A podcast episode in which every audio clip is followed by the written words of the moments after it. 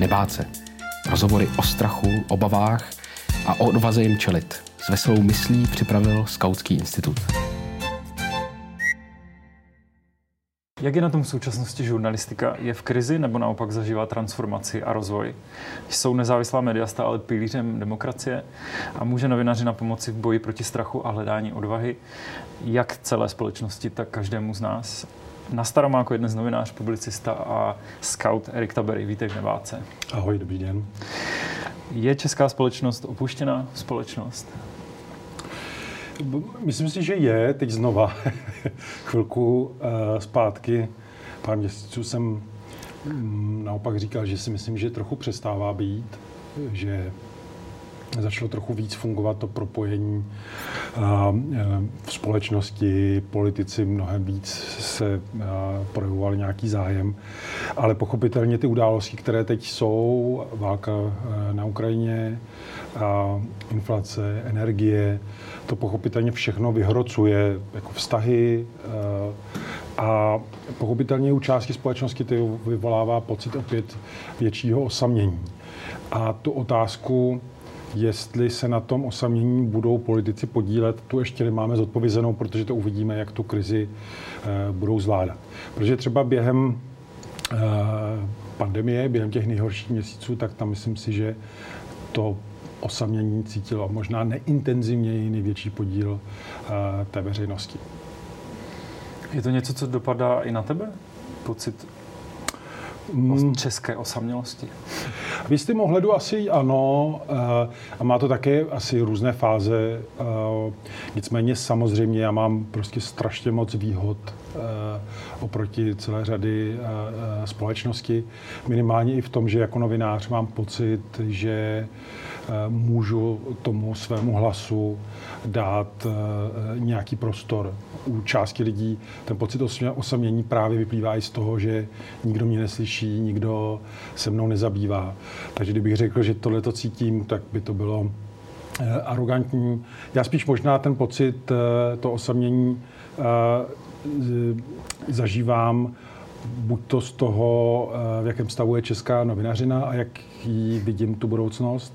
Pochopitelně někdy cítím tu osamělost v pocitu nějaké sounáležitosti s tou společností. Úplně extrémní, extrémní emocionální pocit osamění jsem cítil, když vypukla válka, protože eh, jsem to s tou Ukrajinou prožíval. Prožívám pořád, ale tehdy to bylo jako hodně, eh, hodně emocí, na které já úplně nejsem zvyklý. Takže eh, rozhodně i já pochopitelně takovýhle pocit ve vztahu, teď pochopitelně řešíme ten veřejný prostor, tak také zažívám.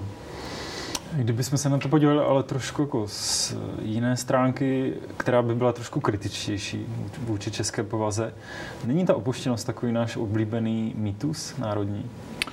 Je, eh, a dokonce si ho pěstujeme, eh, protože ona nám to umožňuje spoustu věcí neřešit a necítit spolu zodpovědnost.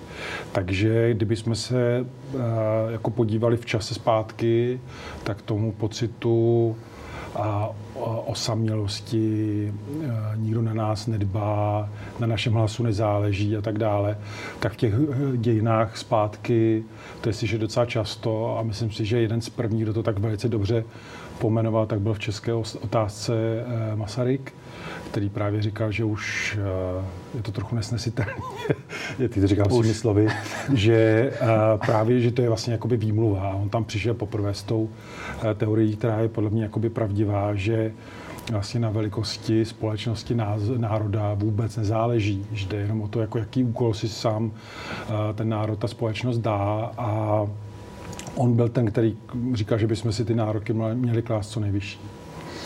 Ten strach z opuštění a osamělosti je ale poměrně lidská přirozenost. Je to tak eh, evolučně, asi, asi ten pocit zažíváme prehistoricky, historicky dlouho. Eh, jak určuje osud těch společností? Jak určuje osud národů právě tady ten zvláštní strach? No určuje je úplně zásadně. Myslím si, že, že uh, já jsem vždycky jakoby říkal, že jsem trochu mám problém s uh, termínem, že nějaký charakter národa nebo společnosti. Spíš eh, raději mluvím o tom, že je nějaký eh, zvykový přístup eh, k řešení třeba problémů. A myslím si, že u nás eh, si dáváme trochu jakoby do toho genetického kódu, že eh, před těmi problémy se ujíbá. A, myslím si, že to mělo celou řadu fatálních dopadů na, na tu společnost, i na to, jak se vnímá ta společnost. A paradoxně, pochopitelně, Eh, paradoxně pochopitelně, to jsem trochu proti, jako proti mluv, ale paradoxně třeba v této době, kdy eh, jsme obklopeni sociálními sítěmi, to znamená, jsme pořád v nějakém kontaktu s někým, s něčím, tak to osamění i společenské e, přibývá. Spousta lidí žije v takovém pocitu, že všichni ostatní právě můžou všude, můžou všechno, jsou slyšet, což ty sociální sítě zbuzují takový dojem. A e, potom je tam pocit ještě většího osamění nebo pocitu, že mi nikdo e, nerozumí. A o to s nás se potom stáváme všichni v nějaké míře. To neplatí, že to je jenom pro nějakou skupinu obyvatel. Se stáváme jako s naší kořistí pro někoho, kdo nám řekne, a já ten tvůj strach e, e, vyřeším, já se ti zastanu, já, budu, já tě budu zastupovat. A e, většinou ten, kdo chce nejvíc za nás přebírat ty, ty role, jenom říká, seďte jako v klidu vzadu, já to, se o to postarám, tak ty to nejméně s námi myslí dobře. Takže tam ta ostražitost je, je, je důležitá. Na druhou stranu, jak podle tebe vypadá odvážná společnost? A kdybychom se podívali po světě, máš třeba nějaké země, kde, které tě inspirují? Uh, rozhodně bych netvrdil, že jsou nějaké vystrašené a nějaké nevystrašené společnosti. Navíc vidíme, že ten, kdyby se použili to slovo strach a tu odezvu toho strachu vidíme jakoby plošně rozhodně tedy v tom západním světě, téměř v každé společnosti. Mě, co mě vždycky zajímá, co se mi líbí, a když nějaká e, společnost si třeba ten strach přizná nebo problém si obecně přizná a snaží se ho řešit, protože minimálně o toho, kdo čet třeba dva divochy nebo tak, tak ví, že jako ta odvaha není se nebát, ale překonat ten strach. A mně se třeba líbí e, naprosto bez ambice, že by to byla dokonalá společnost, třeba německá debata. E, e, protože Německo o svých chybách, a teď už nemluvím vůbec o té z druhé světové války, ale těch současných, mluví často, mluví velice otevřeně a, a, a to mi přijde dobře. Jako to mi přijde to, co, jak by mělo vypadat. Ale i Německo je příklad země, která udělala z pozice strachu spoustu chyb, třeba ve vztahu k Rusku, protože si myslela, že když bude sázet na neustálou prosperitu, byť třeba to zvyšuje závislost na ruském plynu, takže to je ta správná cesta. Takže rozhodně podle mě neexistuje dokonalá společnost a že bychom si měli myslet, že jsou nějak zaostalí. Já myslím, že to tak vůbec není. Spíš jde o to naopak si přiznat, že česká společnost je úspěšná, je vlastně mnoha ohledech bohatá, je sympatická a tak dále. A já myslím, že potom jako ve chvíli, kdy nabídeme tohle sebevědomí, tak nás to povede i potom k tomu, aby jsme některým úkolům strachům čelili lépe. A mimochodem, abych tady dal i nějaký pozitivní příklad Česka, tak to je ta první reakce na, na Ukrajinu, na tu válku. To byla vlastně příkladná reakce, jedna z nejsilnějších jako v rozhodně našem regionu, s ochotou pomáhat, i s přijetím toho, že se musíme v nějakém ohledu uskromnit. E, přijímali jsme obrovské množství uprchlíků, na což jsme nebyli e, zvyklí. Teď se to samozřejmě zase jako trochu snižuje, zmenšuje, ale jako všímejme si toho, kde ta česká společnost se projevila jako eh, moderní velkorysá. A, a na, tom, na tom bych stavěl. Mm-hmm. Já jsem se na to chtěl právě zeptat. Ty už si naznačoval, že nemáš rád eh, zobecňování, ale přesto dá se nějak zhrnout a popsat česká povaha. Máme třeba už odvahu si přiznat, že jsme jako kreativní, sebevědomá, bohatá společnost, nebo pořád ještě se tomu hrozně bráníme. Uh, a nebo se ta, ta česká povaha se hodně, ty jsi to zkoumal, mění se hodně v prostoru a v, a v čase? Mění se samozřejmě strašně moc, mnoha, mnoha jakoby ohledech, a, ale je zajímavý, že jako, a, když napíšeš něco pozitivního, jako v tom ohledu třeba, že jsme bohatá, společnost, nebo jako vyspělá, nebo něco takového, tak na to ti přijde víc negativních reakcí, než na to, kdyby člověk napsal, že jsou hlupáci. Protože nejenom z toho jako vyplývá, nebo spousta lidí má pocit, uh, buď to necitlivosti, jako jak můžete říkat, že bohatá, když jsou tady chudí lidi, nebo uh, jinak, že prostě nás vedou hloupí politici, nebo tak. Protože mimochodem my hodně jako vlastní identitu pořád odvozujeme od stavu politiky, což je pro mě strašně nebezpečný, protože to budeme truchlit téměř pořád, si myslím.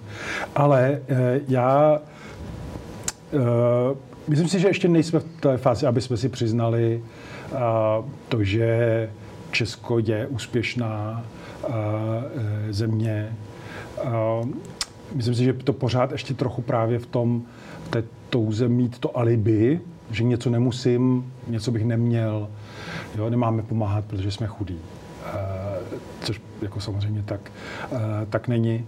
Uh, ale řekl bych, že se to mění, že se to zlepšuje. Ta společnost uh, i vidí, že částečně bohatné, byť teda tohle to zrovna říkat v roce, který je ekonomicky možná pro tu společnost jeden z nejtěžších, tak je samozřejmě relativní.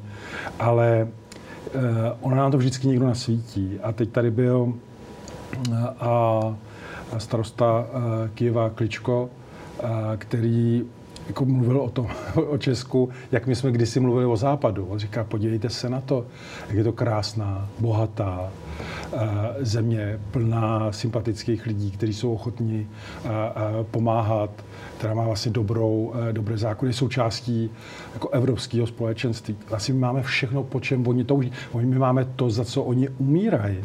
Jako to je, to bychom si měli vlastně uvědomit, jaký obrovský štěstí máme přes všechny problémy. Ano, naopak, jako ty my musíme řešit právě proto, že to štěstí máme, ale máme ho. Jo, tady my nemusíme to drama řešit eh, jako se zbraní, my ho řešíme pořád eh, v té ekonomické eh, úrovni, anebo jako na sociálních sítích, nebo v jiných, jiných debatách. A já, myslím, že tohle je pořád si třeba uvědomovat, protože ne vždycky, spíš bych konce bych řekl méně, jsme patřili k těm šťastným, to znamená k těm, kteří byli té šťastnější části světa Evropy. Teď tam jsme a podle mě z toho vždycky musí vyplývat závazek. Vždycky. Jako, když má člověk lepší vzdělání, musí z toho vyplývat závazek. Když má lepší příjmy, musí z toho vyplývat závazek. Když je bohatší, bezpečnější části Evropy, musí z toho vyplývat závazek. A mimochodem, vždycky je to vlastně investice i do nás. My, když budeme pomáhat Ukrajině, pomáháme sobě. I v rámci obrany proti Rusku. Když budeme potom pomáhat ekonomicky, tak pomáháme i sobě, protože vytváříme znova větší ekonomický uh, uh, prostor. Když pomáháme těch, teď Ukrajincům, tak oni to vidí, oni nám budou vděční. To znamená, to je pořád, můžeme se na to dělat i sobecky, jako investice do nás samých. Co jsou právě podle tebe ty největší výzvy současného Česka? Ale kdybychom se podívali víc do hloubky, do, do, do podhoubí těch věcí, které se dějí, ne úplně ty konkrétní, ale určitě hmm. tam možná je ta odvaha si přiznat, eh, že jsme na tom dobře a převzít odpovědnost. To je jeden, jeden z velkých výzev. Ano, ano. Eh, myslím si, že nám pořád strašně moc chybí uh, to uvědomění si propojení světa, trochu nám to teď dává jako donosu samozřejmě ta válka na Ukrajině, ale tady jsou celá, tady celá řada dalších obrovských témat, eh, třeba klimatická změna, kterou, což je strašně zajímavé, ta společnost furt víc a víc vnímá, že to je problém, takže už to není tak, že Češi si myslí, že ten problém není. Dokonce i přiznávají, že asi se něco musí změnit, ale pořád tam chybí to uvědomění si, že to možná někde bude znamenat, že se v něčem musíme omezit. A obecně vůbec jako to, že bychom se měli zajímat o to, co se děje v jiných částech světa, nám úplně uchází. Jako tam pořád koukáme opravdu na ten svůj pupek a myslíme si naivně, s našimi dějinami úplně teda nepochopitelně naivně, že vlastně ten svět tak jako kolem nás plyne a nebude se nás to týkat. Jo. A nám tady umírají lesy, a, což je samozřejmě součástí klimatických změn, je tady méně a méně vody a my nejsme ochotni to přijmout, e, e, jako my to vidíme, jako ten, ten důsledek, i ta veřejnost si řekne, ano, vidíme méně lesů, ale už, aby tam bylo to propojení těch souvislostí, e, není. Takže když vám potom hoří v Národním parku, tak je to chyba tam tří strážců podle velké části společnosti a dokonce i politiků, ale už se tam jakoby nechápe, co všechno pomůže tomu, že máme takhle velký, velký požár. Takže podle mě to uvědomění si propojení světa, nutnost se někde třeba v některých krocích eh, uskromnit. Myslím si, že pořád potřebujeme, musíme hodně pracovat eh, na a teď opravdu mluvím v těch širších tématech, že nejdu do konkrétně, ale myslím si, že musíme pracovat na propojování té společnosti v tom ohledu, aby se snížil ten pocit, kterým jsme vlastně jakoby začínali. Na mě nezáleží a nikdo mi nepomůže. To vlastně víme z celé řady eh, výzkumů, které se dělaly, hlavně takový ten velký, který byl pro český rozhlas, který právě ukázal eh, na dělení vlastně té společnosti podle těch různých tříd, že tady je velká část té společnosti, která si myslí, že ať se jí stane jako cokoliv, tak ti nepomůže dokonce ani rodina, obec, stát, sousedé. Ale jim potřebujeme eh, tohle to měnit, ale zároveň, jak říkám, že to potřebujeme měnit, tak myslím, že i na tom se už pracuje. Že já hodně jakoby jezdím po Česku jako novinář, nebo jako na debaty, nebo jen tak. A je vidět, že ta eh, česká společnost je mnohem víc propojená, prosíťovaná, než byla, dejme tomu, před deseti lety. Jedna z velkých výzev demokracie je právě budování důvěry. Jak by to podle tebe mělo ideálně vypadat a jak k tomu můžou přispět média? Já myslím, že to je obrovský společný projekt, do kterého samozřejmě patří i média. A myslím, že jedno z základních jako pravidel trochu je, e, berme ten svět e, vážně, protože pak je větší pravděpodobnost, že ten svět vezme vážně nás. To platí pro média, mělo by to platit i pro e, politiky. Tady totiž jako s příchodem nebo nástupem sociálních sítí a zároveň s, tou, si s tím rozpadem politické i mediální scény, že ta politická to roztříštěla na různé strany, některé zanikaly, některé se objevily, uh, uh, u médií je to samé, tak je taková představa, že vlastně ta cesta k tomu úspěchu, jak se udržet nebo růst, je na základě jakoby konfliktu. To znamená pořád říkat, to je hlupák, to je gauner, s tím nemluvme, ten ohrožuje civilizaci a pořád se hledá, hledá ten nepřítel. A, a u nás bohužel vlastně to je prostoupeno od hlavy státu až vlastně téměř po tu nejnižší jakoby úroveň třeba politiky, kdybychom řekli, to znamená komunální, kde to dřív tolik nebylo. A, a u médií je to samé. A je to i u sociálních sítí. Takže my jsme trochu jako ve víru těch emocí a toho hledání jako permanentního nepřítele. Takže kdybych měl říct něco, co a, hlavně teda teď těm médiím je jako trochu klidnit a, a, ty vášně. A to neznamená, o něčem nepsat nebo tak vůbec, nebo nebýt kritický, ale prostě více věnovat eh, eh, těm faktům a nesnažit se tu společnost jako neustále rozdělovat, protože doufám, že budu mít nějakou skupinu lidí, která mi bude fandit a to jsou ty dokonalí, ty budu furt hájit a ty ostatní jsou jako hlupáci. Ty už si naznačil, že pro novinařinu je to doba velkých výzev je teda v krizi nebo je v rozkvětu, zažívá nějakou zajímavou pozitivní transformaci. Co se děje s novinařinou? Já myslím, že, že je v úplně obří krizi. Jako, myslím si, že jako ještě větší, než možná tušíme. Uh, ona už nějaký delší čas jakoby panuje, ale myslím, že teď se prostě zvětšuje. A ono je to trochu dáno i tím vlastně jako v jakém prostředí se pohybuje, teď myslím ekonomickém, protože média strašně chudnou, jako dramaticky chudnou. Dřív bylo, ten model fungování byl na tom, že platili čtenáři, ať už předplatné nebo na stánku, a byly příjmy z inzerce. A obojí ve většině médií strašně klesá. Proto se ty redakce často zmenšují, vznikají pidi a další pidi, jako další redakce, různé projekty, různé projekty hlavně na webu. A obecně ten mediální zásah jakoby klesá a klesá i eh, v mnoha ohledech jakoby kvalita eh, té novinařiny. A eh, média, vlastně, která měla tu kombinaci těch příjmů, tak eh, tím, že ubývá lidí, kteří jsou ochotní platit za obsah, tak eh, vzrůstá vlastně vliv lidí, kteří jsou ochotni platit, eh, to znamená i inzerentů a jiných jako vlivových skupin. A uh, myslím si, že ta, té velké části té společnosti to nedochází. Že si myslí, že informace obecně by měly být zadarmo a co se jakoby řeší. Někteří si myslí, že dokonce je nepotřebují ty informace, což je, což je podle mě úplně smysl. A uh, já prostě vidím, a když se ještě k tomu jako přičte to, že uh, vám teď dramaticky jako narůstají náklady na, na fungování médií, ať už energie, na tisk, opět násobně, distribuce, všecko, takže mm, ta situace je, je těžká prostě jako na obou platformách. To znamená, jak v té ekonomické kondici, tak řekněme i v té pozici v té společnosti. A to není dobrá jakoby, situace a opakuju, tam nejde jenom o mě, jako bez mě se ta společnost uh, uh, to zvládne velice snadno, ale bez médií nemůže fungovat demokratická společnost. Takže já bych tomu asi věnoval větší pozornost být tou společností, než, než to dělá. Proč nemůže fungovat? Uh, Anglosasové mají takový jakoby hezký, uh, hezký pravidlo nebo pořekadlo, říkají, že média dělají z lidí občany.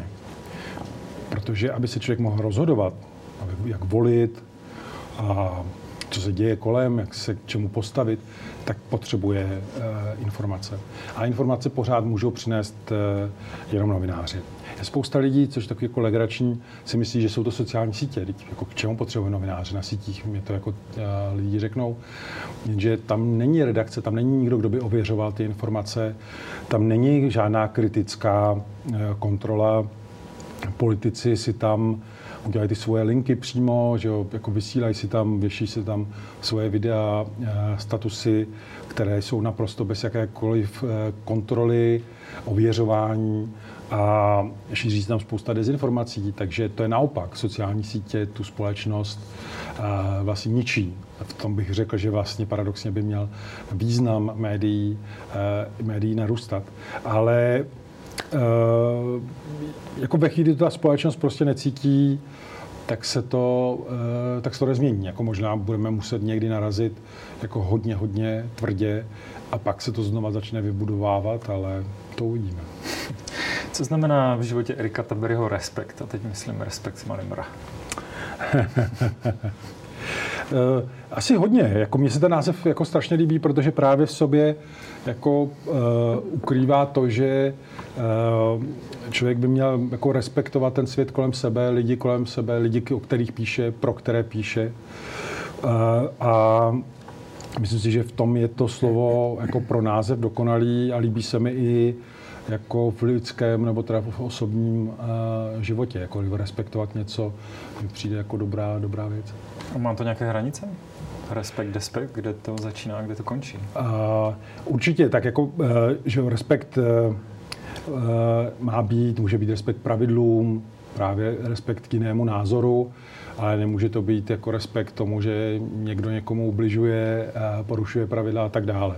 Takže já myslím, že to jako funguje v tom, že člověk ví vlastně, co by měl respektovat. Takže myslím, že je zajímavé, jako, že jako pocituje by asi každý řekl správně, co se má respektovat, ale eh, to už neznamená, že se podle toho chováme potom. Co je pro tebe symbolem odvahy v novinařině? Já myslím, že a to je třeba říct, že pořád, pořád zas tak velkou odvahu projevovat nemusíme, což je obrovský luxus. Obrovský. Tím spíš právě, člověk kouká na všechnu tu situaci, kterou zažívají naši kolegové v různých zemích, kde teď v Iránu čestě jsem dneska čet 20 zavřených novinářů a to jich tam jako nemají těch svobodných jako, jako příliš. Rusko, tak tam už skoro nejsou svobodná média. Novináři jsou často zabíjeni. Loni nebo předloni byl největší počet zabitých novinářů vůbec. Takže eh, a je to třeba opakovat, my pořád žijeme ve velice luxusních eh, podmínkách.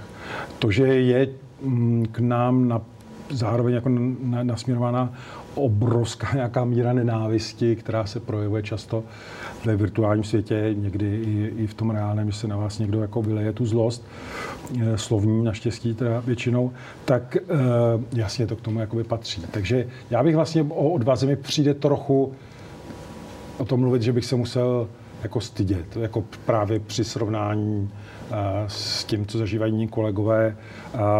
A o to víc bychom se měli snažit jako dostat té, té, té profesnicky, protože toho příliš, kromě maximálně nějakého vlastního luxusu, zatím neriskujeme. Tím myslím, jestli třeba nemáš uh, nějak, i nějaký obdiv, respekt k lidem, kteří dělají investigativu, válečnou novinařinu, k lidem, kteří někdy položí svůj život, jako bohužel třeba ne, tak, Jan Kuciak nebo Dafne. No tak to, to na, naprosto. Ale jako my, my, my teď v, díky té válce na Ukrajině kde eh, jako moji kolegové jsou docela často, protože to, ten konflikt jako pokrýváme dokonce ještě předtím, než začal, že to bylo zajímavé, my jsme měli uh, asi měsíc před začátkem války titulní stranou čekání na válku, titulek.